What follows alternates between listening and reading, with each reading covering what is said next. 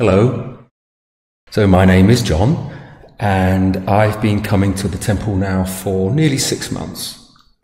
Uh, before that, I had spent a couple of years learning about Hinduism, which basically teaches the same thing as Buddhism, namely that ignorance of our true nature and our worldly attachments are responsible for our suffering, and that a central practice to discover our true nature and alleviate that suffering is meditation. So it was no surprise that the first time that I attended a Sunday Dharma service and chanted the Il-Won-Sang vow, I recognized some familiar concepts such as permanence and impermanence. But I was surprised and delighted to see the word spontaneous. I'm a scientist, and in my field, physical chemistry, the concept of spontaneous events is very important. Now, thermodynamics, which isn't a word that you would normally hear in the Dharma hall, but thermodynamics teaches that when the conditions are right for something to happen, then it will simply happen. It teaches that the universe must be treated as a dynamic whole, where aspects of that whole are continually changing due to energy flowing from high to low, ever striving for harmony and equilibrium. A kind of cosmic dance following simple laws or universal principles. As the Il-Won-Sang vow reminds us, one of Won Buddhism's threefold practices is to master human affairs and universal principles. But what does this mean? And that's what I want to talk about today. And in doing so, I'll introduce a central concept of Taoism. Because Master Sotaesan considered Shakyamuni Buddha as his teacher, most of the concepts we learn about in Won Buddhism tend to use Buddhist ideas and terminology. But Won Buddhism isn't just Buddhism. During a recent meditation, I was contemplating what my senses were detecting, and I realized, oh, it's all energy and information.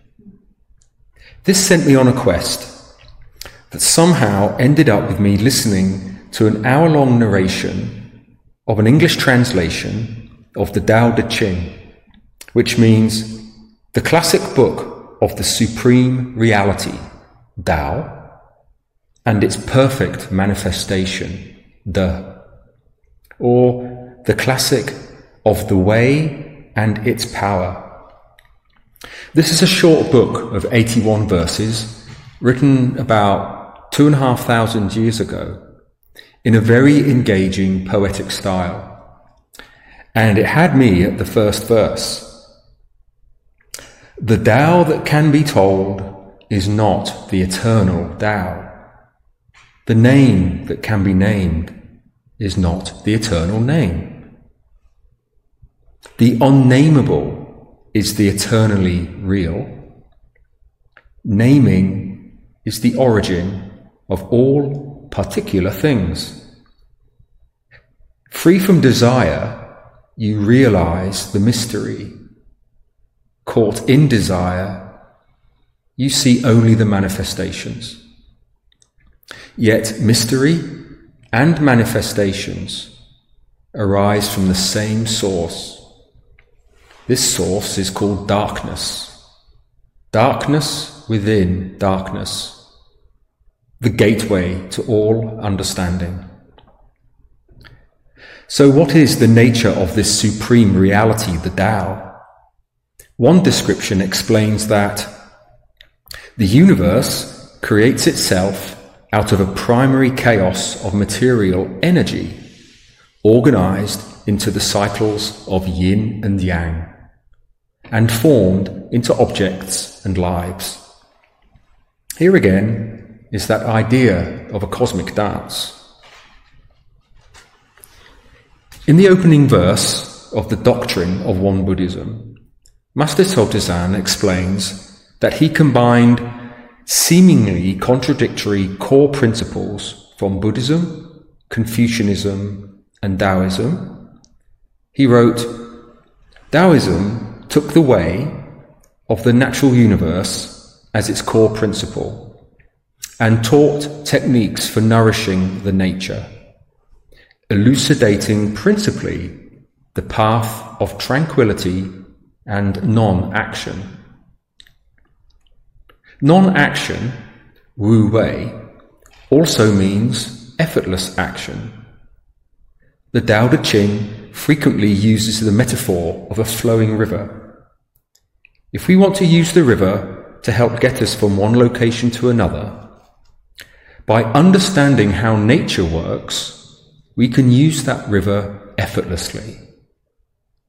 If we are ignorant of nature's way, the Tao, we can end up wasting lots of energy and getting nowhere. We can fight the Tao or align with it. Most things in nature just do whatever is the right thing to do. Not because it is morally right, but because whatever happens is meant to happen. But our intellect allows us to make conscious decisions that interfere with the flow of the river. The Tao Te Ching tells us to calm and empty our minds that we may act appropriately, effortlessly, and spontaneously. In other words, conduct our human affairs in accordance with nature's universal principles. This teaching from the Tao Te Ching is captured in the Won Buddhism threefold study of cultivation, inquiry, and choice. A good example of this is how I ended up writing this talk. A few months ago, Reverend Wong Gong asked me to pick one sentence from the 39 verses of the doctrine of Won Buddhism and write a short paragraph about it. I'd already read the first seven verses, and I thought that surely I'd be able to find one sentence that stood out enough for me to write about it. But no. So I read the remaining verses, and still nothing jumped out at me. I was already making a mountain out of a molehill. How am I going to do this? They say that inspiration will strike when you least expect it. Forget about it for now.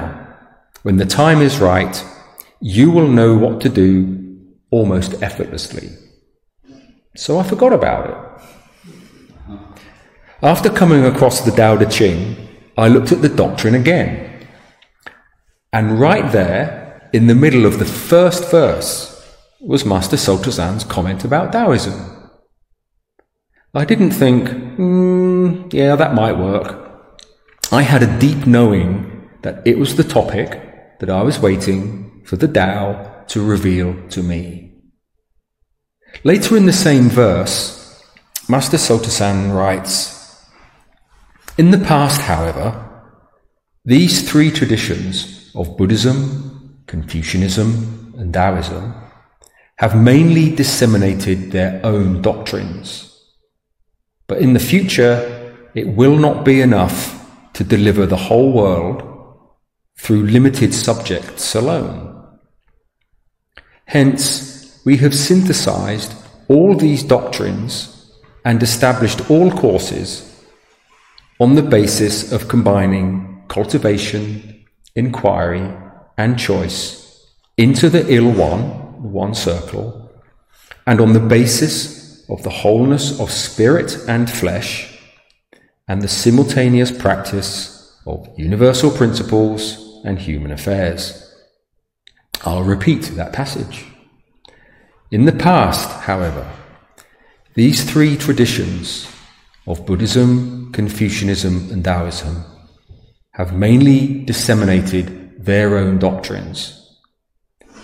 But in the future, it will not be enough to deliver the whole world through limited subjects alone.